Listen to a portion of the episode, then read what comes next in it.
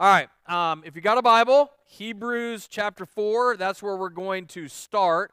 Um, so open your Bible, um, turn it on uh, on your phone if that's the way you bring it. Follow along on screen or use your outline that's inside the bulletin that you had when you came in. Um, we're going to go a few different passages today, but Hebrews chapter 4 is where we're going to start. This is our final week um, of our series called Overcomers. Uh, we've been joking this week that we're finally overcoming the Overcomer series. Uh, typically, we don't go nine weeks. Um, next week, we're starting a, a new series called uh, Rescued, um, and that's going to take us into the Christmas season, um, or into our Christmas series, actually, um, where we're going to talk about the greatest rescue of all time God becoming flesh and dwelling among us. Um, this week, we're finishing up um, uh, a message about addiction. Um, last week we did part one, and this week is kind of sort of. I'll explain it in a minute of, of part two. Um, we typically don't do that either. We don't we don't do two parts. Um, I've noticed and I've learned over the past several weeks um, that this could be an entire series um, in and of itself, and so maybe one day that that'll happen as well. Today, let me set today up like this. Um, I don't know if you've ever been lost before, like not not driving lost, but little kid lost, like lost as a kid. Anybody ever been lost as a kid? How many of your parents have ever lost a kid? I'll put both my hands up because I've lost them both. How many? How many of you ever lost a kid? How many of you on purpose? Neither one of mine are in here right now, so I'm going to say that. There'll be next service, I won't, I won't say it. Um, do you remember, like, if you were ever lost as a kid, do you remember that feeling of insecurity and fear and frustration? You, you remember that? When I was little, I went to SeaWorld one time with my family, and, and I don't remember the exact situation. Um, I'm sure that, that I was looking at Shamu or the dolphins or the seals or a squirrel that didn't even belong at the sea park or something. I don't know. But I got distracted. I know none of you can believe that. Uh, I got distracted and I wandered off, and I'm in this big crowd and stuff. And, and I turned around to, to tell my mom or show my mom what it was that I was looking at, and she was gone. Now, in that moment, I freaked out. And I did what every sane, probably eight or nine year old would do. I just took off running, looking for her in the opposite direction I originally came from, I think. And I couldn't find her anywhere. I remember it being one of the scariest events of my childhood. Uh, now, I had never been that scared because because when you get lost, you begin to think irrational thoughts like, oh my gosh, oh my gosh, I'm like somebody's going to kidnap me, somebody's going to kill me. When growing up, if you're my age, um, growing up th- during this time is when Adam Walsh went missing. Everybody, you remember Adam Walsh? How many of you remember that? Like his dad started America's Most Wanted, the TV show. Like that's that's his son got missing, and and anyway, and so it was always anywhere you go, your parents are always like, "Do you want to be like Adam Walsh? You want to get taken?" Like, no, I don't want to get taken, you idiot. So why don't you stay with me? And so like I'm freaking out, but then that stuff's going through my mind, and so I started getting angry with my mom. I'm like, why is my mom not looking for me? My mom lost me on purpose. Like, what, what is she doing? Why is she not looking for me? Why is she not here? She's probably at the funnel cake stand, kicking it with grandma, eating some elephant ears or whatever. Like, where is she at? Like, I am all the way freaking out for like 15 or 20 minutes. It seemed like days for me. I never will forget that feeling of like like coming around the corner and seeing my mom and seeing and like seeing her see me and run towards me what it what it felt like to be found. You know what I'm talking about? Like that, that feeling of joy, that feeling of security, that feeling of, of, of hope, that feeling of just like, yes. And, and, then I asked my mom, I'm like, woman, where were you? I didn't say it like that, but in my head, that's how it came out. Like, where were you? Like, why weren't you, why weren't you looking for me? Did, did you want me to get taken? Like, what was going on? And she said, Ryan, from the moment I noticed that you were missing, I looked everywhere for you. Now, Here's where I'm going with this. As great as it was to be found, as great as that feeling of joy and that security were, um, as, as great of a memory as that is and how awesome that felt, in the same sense, I'll never forget what it felt like to feel lost and alone.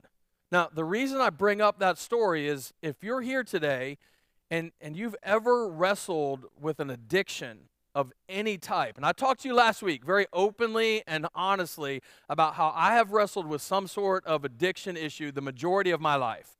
But if you've ever wrestled with an addiction issue, or if you love somebody that's wrestling with an addiction issue, then at times you have most likely felt lost and alone.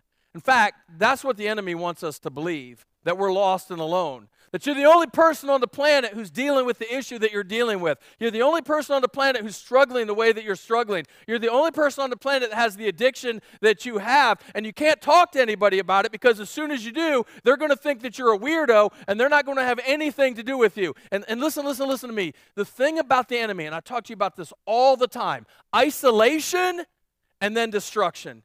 He knows and he understands when he isolates us, he can destroy us. But he can't destroy us until he isolates us. And one of the ways that he isolates us is he, he starts jacking with our heads and he gets us convinced in our mind you're the only one with the issue, you're the only one going through this.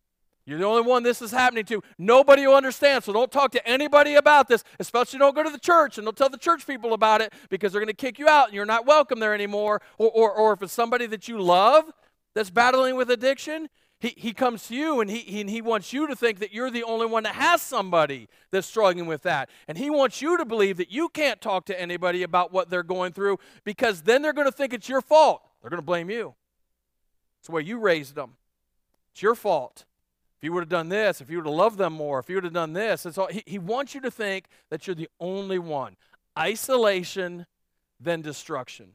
But I've got good news for you today. Listen, it doesn't matter what type of addiction you may be dealing with. It doesn't matter what type of issue you might be struggling through. It doesn't matter what's going on in your life, what you're wrestling with. Anything that we have in our lives, anything, anything that we have going on in our lives, we have the freedom and the ability to just take it and lay it at the feet of Jesus and not receive judgment and condemnation, but rather compassion and forgiveness. Hebrews chapter 15 or chapter 4, verse 15 and 16 um, starts out like this. It says, For we, and, and when it talks about we, it's talking about Christians, it's talking about believers those who are saved, Jesus followers, like whatever tag label you want to put on that, those of us who have sold out our lives to Jesus. It says, For we do not have a high priest who is unable to empathize with our weaknesses. So, so if you're if, if you're like me, and, and you understand there's a weakness in your life. Because trust me, I've got plenty of weaknesses in my life. The writer of Hebrews says, hey, Jesus not only understands, he identifies with us in that moment. Goes on to say this, but we have one who has been tempted in every way, just as we are. In every way. In every way. So if you're here and you're struggling, you're wrestling with an addiction issues, Jesus knows exactly what you're going through. Exactly what you're going through because he's been tempted. Now I know this is where people are gonna are gonna say, and you're thinking already in your mind, he was not. He was not tempted the same way that we're tempted. This was thousands of years ago. He didn't have the same temptations that we have. He didn't have this and he didn't have that. I'm going to show you actually he was. So the Bible says, been tempted in every way, just as we are, yet he what? Did not sin. Right? And, and then watch this, because th- this is huge. Let us then approach God's throne of grace, not throne of judgment, not throne of condemnation, but throne of what? Throne of throne of grace, so that we may receive mercy. And I don't know about you, but I, I need to be in the mercy line. Anybody else? That, that's where I need. I need mercy every single day of my life, so that we may receive mercy and find grace to help us in our time of need. So I've been looking at this passage of scripture all week, and I've been thinking about the issues that I've wrestled with in my life. And I've been reflecting on the stories that people have shared just since last week's message. Like, like, like people really are trying to shake free from this addiction thing. And so I changed the message a little bit. And so this isn't technically the same part two as what it would have been last week, but it's sort of the same. Because I started thinking if I could really sit down with somebody who's wrestling with an addiction or somebody that loves somebody that is struggling with an addiction, like, what would I say? Like, like what would I, I, I personally say? Um, I thought about it and I made a list because I'm a list person. And I came up with 23 things. Like I wrote 23 things out on my board. And I thought, and nobody going to listen to 23 things, especially for me. And so I kept a- editing it and combining things. And the Baptist preacher in me came up with five things. All right. So these are five things. And um and listen, if you want to if you want a sermon, come back tomorrow or next next Sunday. Um, it'll probably be a, a better sermon. Th- this is more like a just a talk, just kind of like a chat of things that I like Pastor Ryan would say. If I could sit down, if if I could sit with you and I could lock eyes with you, if you're wrestling with addiction or you know somebody, there's somebody you love who's wrestling with an addiction. These are things I think I would say to everyone. And again, let me say this because I said it last week.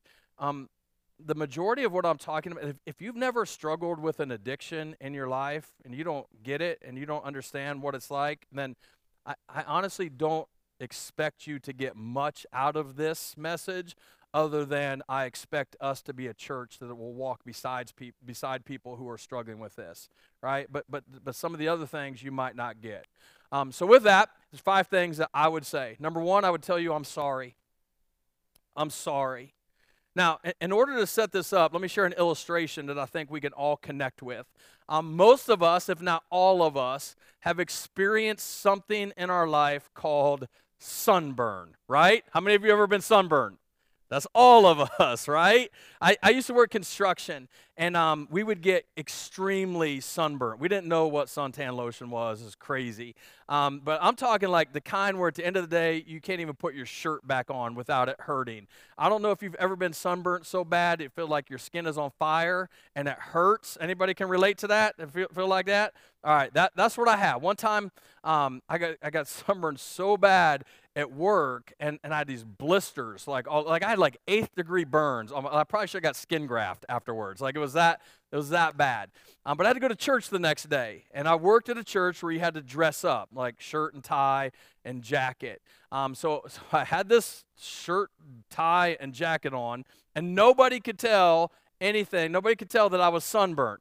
What happens every single time that you get sunburnt when you walk into church or work. What happens? Somebody comes up to you and what? Smacks you, right? Why? Why? Why do you do that? Do we have like a big sign on that says, I'm sunburned, come smack me and smile and walk away? I don't, uh, anyway. So a guy comes up behind me and he, he's like, Ryan, good to see you. Bam! As soon as he did it, like I was just like, I, I thought I was going to die. Like, and here's the thing he didn't know what was going on. He didn't know I was sunburned. I had on long sleeves. I couldn't see. Like, I just, I started crying because it hurt so bad. Now, he didn't know, right? I mean, it wasn't his fault. Mary, um, th- this was like the first time I ever knew. I'm in my mid 20s when this happens, right? When this story's taking place. And legit, this is the first time I ever knew about this stuff. Um, we had been dating, and she said, Hey, I- I've got what you need. She had this stuff called aloe vera gel. Everybody knows what that is, right? It's the greatest stuff in the world when you're sunburnt, right? So she said, put it on. As soon as I put it on, my skin automatically stopped burning. It only lasted for like 20 or 30 minutes and it started hurting again. But for those 20 or 30 minutes, it was like pure heaven. And so for the rest of the day, everywhere I went, I had that aloe vera gel. By the end of the day, I had used almost the entire bottle. Now, Mary, uh, guys, men, look at me. Have you ever like just looked at your the girl you're dating or your wife and she looks at you and she just looks at you she just tilts her head to the side and just doesn't even have to say anything but you know she's thinking I love you but you're the biggest idiot in the flipping world. so I got that. That was the look that I got. And then I got, hey, couple things for you, Ryan. First of all, you smell horrible. And I did. Like I smelled like a walking aloe vera plant, which I didn't think was that bad. But honestly, I didn't care how I smelled because I just wasn't in pain. And she's like, You stink. And you can't apply this stuff like every 20, 30 minutes. Like you can't do. But, uh, but all I wanted to do was make the pain go away. You know what I'm talking about when you get sunburnt? Like that's all you want to do. You'll rub aloe vera on you all day long. You'll take a bath in it, baby, because all you want to do is have the pain go away. Here's where I'm going with this. If you have an addiction, the reason I would say I'm sorry is because maybe maybe nobody's ever stopped to acknowledge the pain that led to the addiction. Like something happened. Like there was an accident or you did something or something happened to you. Like like like none of us Like when you're eight or nine years old, you didn't say, Well, in my 20s, in my 30s, in my 40s, I want to completely blow my life up. I want to drink too much. I want to smoke too much. I want to snort too much. I want to have an eating disorder. You don't plan that.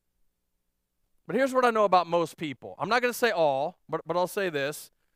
Most all the people that I've actually spoken with, most people with an addiction, something happened.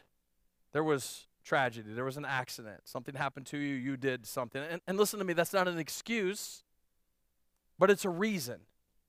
And it was painful, and it was hurtful. And, and the reason we use is kind of like the reason you put aloe vera on, on a sunburn, it makes the pain go away. And I'll talk about how that's not the best approach, probably, going forward as we go through this message. But as we start out, the first thing that I would tell you for what you went through, for the thing that's causing you to, to use, for the thing that's causing you to do what you're doing, I want to tell you, I'm sorry. I have heard stories just this week from people in our church and from people who watch this online that have absolutely broken my heart.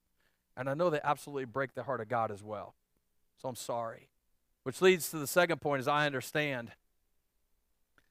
I understand is a big deal um, because there are a lot of the things in the world that I don't understand. So me telling you, I, like I'm one of the biggest idiots in the world. I, I am. Outside of food and theology, I don't know anything. I, I, I legit don't. Like I don't understand a ton of things in this planet, like car engines. I don't understand car engines. I, I don't. My dad had the ability, if a car broke down, my dad could get out of the car, open up the hood, look under the hood, and say, crank it over or try to crank it over or, or whatever. He would listen to it and he'd be like, oh, that's the timing belt or that's the spark plug or that's the, and he could fix it. Me, I got nothing. Like, I, I can pop the hood and I can look under it but I honestly don't know if it's an engine or cardboard or what. Like, I, I honestly don't know. I'll be like, I don't know. It's the flux capacitor thing you need to fix. Like, I drive it at 88, you'll be good to go. I, I don't I don't know. I don't understand. Like, I, I like them. I like the Hellcat one right there. I understand that'll take me really, really, really fast. I understand if you have one, you need to you need to understand it's Pastor Appreciation Month, and you should let your pastor drive one soon. Um, but I don't understand how they work. I don't understand yard work. Not, not, I don't understand this. I don't understand people who enjoy yard work. How many of you enjoy yard work? How many of you? You enjoy, you're weird. Like to me, you are weird. Me and a lawnmower, like it's gonna go bad at some point. I don't. I don't understand how you enjoy that. I don't. I don't understand engines. I don't understand yard work. I don't understand people who love cats. Listen, me doing yard work while a cat runs through my yard is probably the closest to hell that I could ever get in my life. there are some things I don't understand. Here's the point as we battle through some of our issues of addiction, we think maybe, listen to me, very few addicts feel understood, especially when it comes to the church world. In fact, we think, if anything, that when it comes to addiction, that Jesus is angry with us. But as we see in Hebrews, Jesus understands us. He identifies with us. And you know what? He understands the fight that we're going through. Now, again, you're going to say, well, Ryan, Jesus never wrestled with anything like I'm wrestling with. Again, it was thousands of years ago, and it's not the same thing. It's not. The, let's look at that. Matthew writes, tells us this story. Matthew chapter 4, verse 1 says this then Jesus was led by the Spirit into the wilderness to be tempted by the devil. Now, there's a whole another sermon on that, and maybe we'll come back to that at some point and, and do that. But for today, we're going to keep going. Tempted by the devil after fasting for 40 days. Stop. 40 days. Fasting. You know what that means? For 40 days, dude didn't eat. Can you imagine? 40 days? If I go 30 minutes without eating, I'm hangry. How many of you know what hangry is? Sure, you're hungry and angry at the same time, right? Like, I'm just 40 days. I've had a couple of friends um, literally do this. Um, I know three people, in all the years I've been a Christian, I know three people who have fasted for 40 days. And it was an incredible spiritual um, event for them, and, and each one of them was doing it for a particular reason, um, and they were monitored and all this stuff. But, but I know three people. People have always asked me, Would you consider it? No. Let, let, me, let me give you the, the long answer of that. Heck no. listen, listen, I say this. God, pay attention. Like, like I'm open to whatever God wants, right? Like I'm not gonna say like I never would do. Like I'm I'm I'm, I'm open, right? If God wanted me to do it, but I would need a sign. Um, I was going through some stuff like last week, and with some elders were, were at my house, and and uh, when we were talking, and they were like, you know, they're going through this. Well, maybe you need to fast for. Maybe you need to, I'm like, uh-uh, man. If God wants me to fast, I'm gonna need a sign. Like the sky's gonna need to turn purple, and I'm gonna see need to see a naked Smurf or something run across it. Like I don't even know where it came from, but I told them, and they looked at me like, man, how are you our pastor? Like, how does that even? Fasting for 40 days? Like, no, I've got to have food. You have got to have food. We want food. As I'm talking about food right now, you're wanting food and you're getting hungry. The more I talk about food, the hungrier that you'll get. You know why? Because we love food. I can't go 40 days without food. You, you know why? Hey, you know why I can't go 40 days without food? Arrows would go bankrupt. Like, I walked by a restaurant the other day. This is a true story. As I was walking by, I heard somebody say, It's an hour wait. There is no way. There is no way. Listen to me. There is not a restaurant on this planet that I would wait an hour for. Well, the chef in there is world renowned. You know what? The chef at Taco Bell is pretty darn good too, man, and I can have my food in five minutes. Can you imagine 40 days? Now, let me ask you this question. This is a very simple question. I'm not going to trick you. If you go 40 days without food, probably the thing you want most in life is what? Food, right? Some of you didn't answer because some of you were going to shout out God. No, no, no, no, no. It's food. Like that's the thing you want most. And so look at this, verse 2. After fasting 40 days and 40 nights, he was what? Let's talk about Jesus. He was hungry. Oh, thank you, Captain Obvious Matthew, for letting us know that. Verse 3 The tempter came to him. D- doesn't he always come to us when we're vulnerable? Doesn't he? H- how is it that he knows when and where we're going to be the most vulnerable? H- how is that? H- how does he always, and why does he always come at us at our weakest moment? It's probably another message for another time, but, but for this message, think about this. He didn't tempt Jesus on day 10. He didn't come after him on day 20 or day 30. He waited until day 40. And then look what happens says, he said, and if, right here he's questioning Jesus' identity, if you're the Son of God, tell these stones to become bread. Now, now don't miss this because when, when people say that Jesus was never tempted with any sort of addictive behavior, don't, don't miss this because the, the temptation behind this is, is this Jesus, meet your own needs. You don't need God. Meet your own needs. You don't need God. And as somebody who has wrestled with addiction, when we give in, we're meeting our own needs. When we give in to our addictive behavior, when we give in to that addiction, we are meeting our own needs. And we are essentially saying, God, I don't, I don't need you. And you know what? Just like that aloe vera, it makes everything temporarily okay. That's the temptation. That's why Jesus understands when we're tempted to use, when we're tempted to drink, when we're tempted to smoke, when we're tempted to do what we do, when we're vulnerable, when we're feeling weak, he understands. And, look at this. I love this story because look what happens in verse 4. But Jesus answered, It is written, Man shall not live on bread alone, but on every word that comes from the mouth of God. So, right here in this moment, this is an incredible story because in this moment, Jesus defeats Satan. Now, I had thought for years, and I honestly had taught for years, that Jesus was able to defeat Satan only because all he did was quote scripture. So all we have to do is quote scripture and we can defeat Satan, but that's not the whole story here. Now, l- l- let me say this because you might be freaking out. Qu- quoting scripture is good, right? Don't, don't get me wrong. It's, quoting scripture, knowing scripture is good. But I know more Bible verses right now than I've ever known in my entire life. And I still battle with temptation every single day just like you battle with it. The key, I think, the key is this phrase. If you go back to verse number one, the key is this right here that Jesus was led by the who? By the Spirit. In other words, he was in the right mindset. And in order to overcome addiction, we've got to be in the right mindset and understand when and where the enemy is going to come after us, when and where we're the most vulnerable, when and where we're the weakest, and then approach that from a scriptural standpoint. At the end of the day, we need to believe. We need to believe. We need to have the faith and we need to believe that He understands what we're going through. Third thing that I would tell you is that I know people can be mean.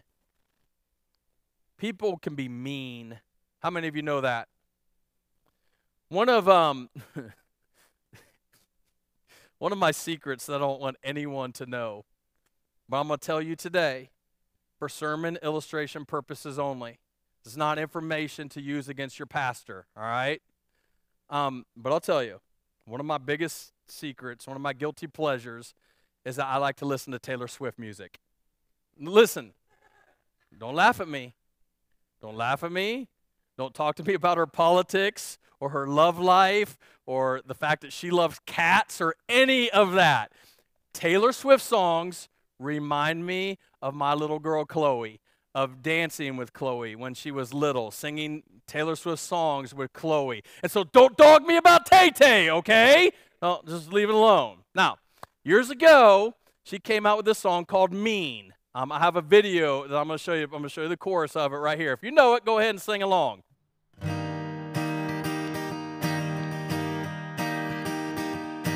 Someday I'll be living in a big old city, and all you're ever gonna be is me. Someday I'll be big enough so you can't hit me, and all you're ever gonna be is me. Why you gotta be so mean? Right? Why you got to be? Why you got? How many know that song? When, when, yeah. See, look at all the look at all the Taylor Swift fans. That's my people right there. Anyway, when this song came out, like the first time I heard it, I was like, man, that song is going to be a huge hit. You know why? Because she hit on something. People are mean. And now that we have social media, oh my gosh, like I'm just going to be honest with you. The ones that get me are the anonymous ones. Now, I don't get these as much as I used to because when, when Chelsea was here, when she was our youth director, um, she taught me how to change all the privacy settings and stuff. And so I don't get as many anonymous things as, as I used to. But man, I used to get stuff from people like I'm a Karen 27. You ever got one from her? Like there are people in this room, you have had a negative comment left for you from I'm a Karen 27, and it will ruin your day. Who freaking cares? It's I'm a Karen 27. Nobody even knows who that is, right? If that was you, please don't tell us that it was you, because none of us like you. All right, so because you're mean, that's why. But at the end of the day, like this is the thing that, that kind of gets on my nerves. And if you've ever been in this position, it gets on your nerves too. Like you're you're fighting through something. You're struggling with something and, and, and it's coming out and you, and you feel like you're, you're doing your best and, and you're, you're really moving forward and you're making strides and you're taking your next step and, and somebody comes and, and leaves you a comment and it just, it just completely destroys you. They either say it to your face or, or they, they put it on social media or whatever and it destroys you. And somebody comes up to you and says, oh, you know what? Don't let that bother you. You know what? That's easy for you to say when you're talking to me, but let it happen to you, right? Now, how do you handle it?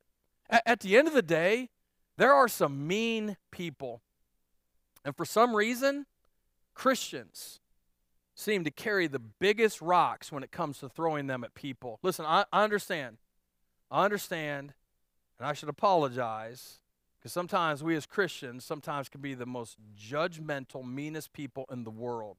And none of us have a right to be that. And so people can be mean.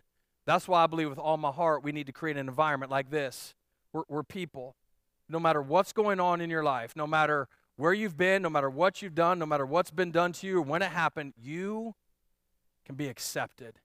Because look what happens in that type of environment. The Apostle Paul, Luke writes um, in the book of Acts, he's talking about the Apostle Paul, and and, one of Paul's biggest oppositions came not necessarily from the pagans, but from religious people. And, and, look what happens. He's preaching the gospel in Acts chapter 14, verse 19. The Bible says, Then some Jews came from Antioch and Iconium and won the crowd over.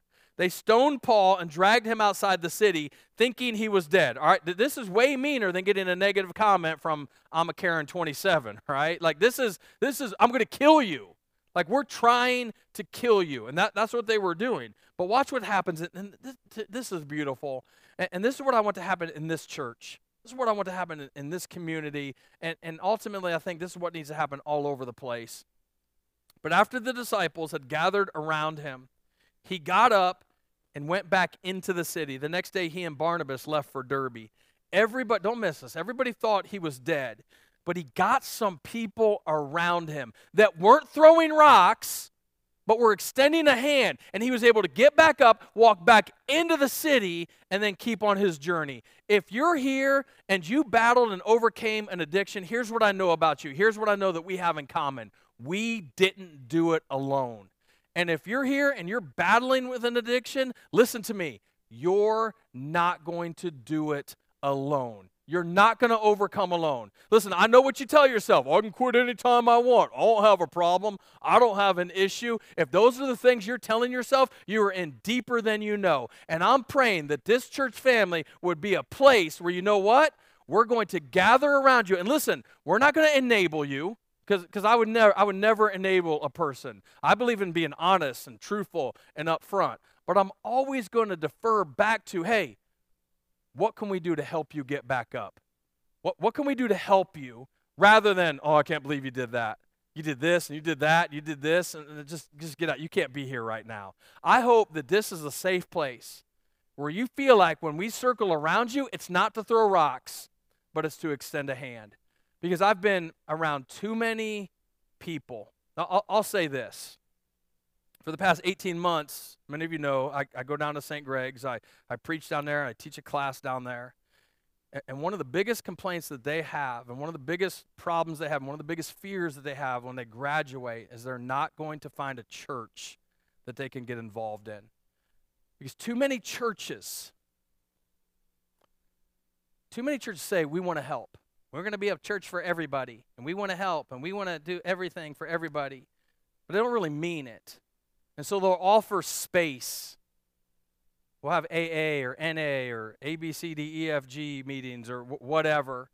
They'll have the meetings and they'll say, hey, you come in the basement and use the basement for your meeting or come in here on Tuesday and have the meeting or Monday night or Thursday night, but don't come on Sunday. They'll show up on Sunday. Sunday, we don't have a place for you.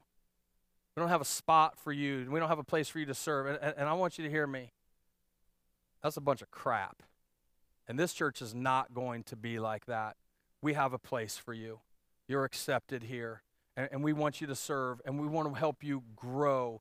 And we want to watch Jesus in his time make you into everything he has called and created you to be. Who else wants to be a part of a church like that? That's, that's all of us, right? Number four thing I would say to you is your current path is not sustainable. It's not. Now, I know that sounds harsh, and you're like, you just said that you're accepted no matter what. I, love you enough to be honest and truthful with you. Um, years ago, a friend of mine, um, me and him, we were flying out of Indianapolis uh, to go to a theology conference in Colorado. And uh, we were running late. Now, this was pre 9 11. Some of you remember going to airports pre 9 11. It is okay to get to the airport late. Like you could show up like five minutes before your plane left, and it, it, was okay. Like they put you in a golf cart, and the plane was already taxied out. Like they'd drive the golf cart out, and they'd stop the plane, and they'd bring out the stairs, and they'd let you get on. Like, was, but we were super late. Like we were gonna miss the golf cart late. And so I'm on like Interstate 465 in Indianapolis, and I'm flying and I'm weaving in and out of traffic and I'm on the shoulder and I'm against the, the concrete wall and I'm passing people. And all of a sudden I heard something go boom. I looked up and my left front tire, like there were rubber chunks flying everywhere. And I just kept going in my mind, I told myself, like, that didn't just happen. My friend is like, hey, are you going to do anything about that? And I'm like, about what? And he's like stomping, like on the other side, trying to hit the pretend brake. I'm like, no, man, uh, we're good. And the whole time, like, I'm fighting the truck. It's pulling, sparks are flying all over the place. He's like, dude, you need to stop. You need to slow down. We catch the next flight. I'm like, no, no, no, no, man, we're almost there. We're almost there. And fortunately for him and me, we literally were almost there. We pulled off, and it's called Airport Expressway. We pulled off there, pulled into the parking garage. And by the time I pulled off and parked, we got out, and there was no no rubber to be found anywhere. I remember him looking at me and saying two things. The first one was, You're an idiot. So there's a common theme to this right here, right? You, are an idiot. And number two, dude, that could have went really bad. And you know what? It could have. Had I had I kept going with the tire like that, not only could I have caused tremendous damage to my truck, I could have caused tremendous damage to my life, probably his life, probably a lot of people, uh, other people as well. Here's where I'm going with this. If you have an addiction, here's what I want you to know, and I'm not judging you. I'm just telling you, as somebody who has been exactly where you are, your current path is not sustainable. And if you don't get help, if you do not get help, just like the tire shredding, not only are you going to cause damage to your life, but to other people as well, to the relationships in your life, to your career. Maybe it's even going to cost you your literal life. And I'm not telling you that to scare you. I'm telling you that because I love you and I truly believe with all of my heart that God can deliver you. I, I do. I believe that. Paul wrote in Romans chapter 6, verse 23 For the wages of sin is death. The wages of sin, for the wages of our addiction, we give into that. The wages of sin is death. But the good news is, he didn't stop there. He said, But the gift of God, the gift of God is eternal life in Christ Jesus our Lord. He's the one who helps us overcome. Which leads to number five. Number five is a review of last week. Number five is you don't have to live like this anymore. If you're struggling with an addiction, if you're struggling with anything, you don't have to live like this anymore. I was thinking about this and um, hit me on Thursday as I was preparing this sermon, figuring out how to close it out. Um, I moved from Ohio to Indiana when I was a freshman in high school. And the switch for me was tough because I didn't know a single person and I don't like I don't, I don't really make friends easily at first. Um, so there was this kid um, his name is Larry. His name really wasn't Larry, but it rhymes with Larry. And so, for sermon illustration purposes only, we're going to call him Larry. Um, Larry was like a, a third year freshman. You, you know what I'm talking about? Like, like had a full beard, dropped his kids off before school at daycare, and worked seven jobs at night. Like that, that was that was him. And, and and he was in my health class. And I will never forget this. On the first day in a brand new school, I sat down at my desk and he walks in and he sits down at his desk and he inches his, his desk over and he took his fist and he just punched me as hard as he could in the leg and gave me dead leg. And I thought, well, what the heck is that? And I looked at him and I didn't know if he was the teacher or not. And so I just like, I don't say nothing. Maybe he's having a bad day. The next day, he comes into class and he did the same thing. And I didn't say anything. The next day after that, he did the same thing. And again, I didn't say anything finally, on the fourth day, I looked at him after he did it. I said, Hey, man, what's your problem? And he said, I don't like you. And I'm going to hit you every single day that we come into this class. And if I see you outside of school, I'm going to kill you. So that night, I went home and I told my mom and dad, I don't want to go to school anymore. like I ain't going back. And they said, Why? And I'm like, Oh, I don't I don't know. I don't have a really good answer why. I just don't want to go. Move me back to Ohio. Let's go back. Finally, my dad, um, my dad is one of those dads. He had the ability, still does, has the ability to just kind of stare into your soul and just pull the truth out of you. And he's like, Why don't you want to go to school? So I told him what was happening, and my dad, um, my dad was a, a drill sergeant in the Marines. And uh, so my dad said, Here's what you're going to do. You're going to walk into class tomorrow. You're going to look at Larry. You're going to say, Larry, you're never going to hit me again. And if you do, I will bust you in the mouth. It's like, you understand? I said, I can say all that?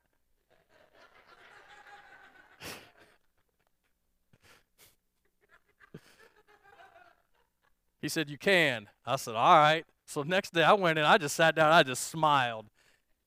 And literally, Larry walked in and he sat down and he looked at me and said, What are you smiling at? I said, Well, Larry, funny, you should ask, dog. I said, You remember what you said to me yesterday? He said, Yeah. I said, You remember you hit me yesterday? He said, Yeah. I said, That'll be the last time you hit me. I went on to tell him what my father had said. And you know what? He never hit me again because, because listen, no, I, I had permission from my father to tell somebody I'm stronger than this. And I don't have to live this way. And you know what? You have a heavenly Father that loves you and tells you, you know what? You've been struggling, you've been wrestling, you've been feeling like you're losing. But the good news is today, no matter what has happened, no matter what you're struggling with, no matter what is going on in your life, you don't have to live this way anymore. Chains can come off, addictions can be set free, and you can live a life of freedom because Jesus helps us overcome. The Apostle Paul, he, he, he gets arrested in Acts chapter 16. The Bible shows us that he gets arrested, gets arrested for preaching the gospel, and he's in prison. He had been beaten. Verse 25 says this About midnight, Paul and Silas were praying, singing hymns to God. The other prisoners were listening to them. Suddenly, there was such a violent earthquake that the foundations of the prison were shaken. And then, watch this. At once, all the prison doors flew open, and everyone's chains, everything that was holding everybody in bondage, everyone's chains came loose. And if God did it for Paul 2,000 years ago, he can do it for us here today. Because when we get focused on Jesus and we get surrounded by a bunch of people who will show us compassion and understand us and walk with us, we don't have to live in that addiction anymore. And if you fall down, we help you get back up. And if you fall down and you get back up, you keep moving forward. And as long as we keep moving forward, keeping our eyes on Jesus, listen to me, healing is inevitable. Before we pray, Claudia's going to come up here and, and she's going to sing a song. And if you're in this room and you're struggling with addiction, I want you to listen to this. You don't, you don't, you don't, you don't, you don't have to live like this anymore. If you're here today and you're battling with an addiction, this church wants to walk with you and not throw rocks at you, but extend a hand. If you're battling through an addiction, you're battling through the shame that comes with that. Or, or if you have somebody that you know and love that are battling through and you don't know what to do, We've got people who during the song would love to talk with you, would love to pray with you, would love to pray for you. Listen to me. If you're battling with anything, I want you to know this is a safe place where you can say, I'm not okay and I need help. I legitimately need help. She's going to sing a song called My Recovery. And um, the chorus of this says that you are my recovery. It's talking about Jesus. You are my recovery. You're changing who I was to who I'm meant to be. And in this church, we believe that with all of our heart, that Jesus is the only one who can bring change about your life. He, he's the only one. It's, it's not the fact that you come to Central Church. It's not the fact that you have Ryan as a pastor. It's not the fact that you listen to the worship songs. It's the fact that, that you allow Jesus to work in you and through you and to change you. It goes on to say, healing all that is broken. As you wash me clean, you, you set me free because you are my recovery. If you're battling, struggling, wrestling with an addiction, I want to say it one more time. Jesus can help you overcome. You cannot do it alone. And today is a day that you can step into recovery. Let's listen to Claudia as she sings this song.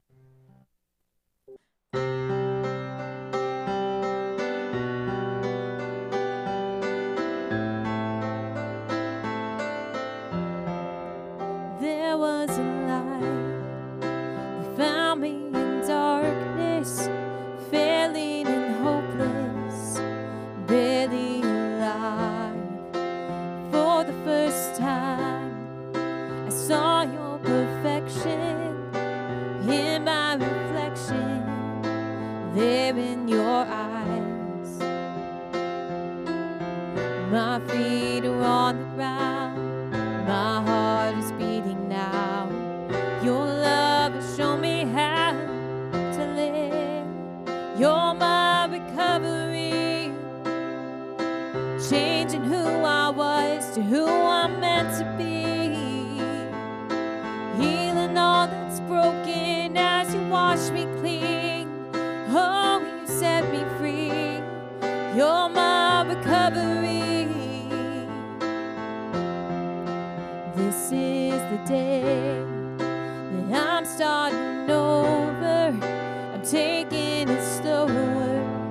step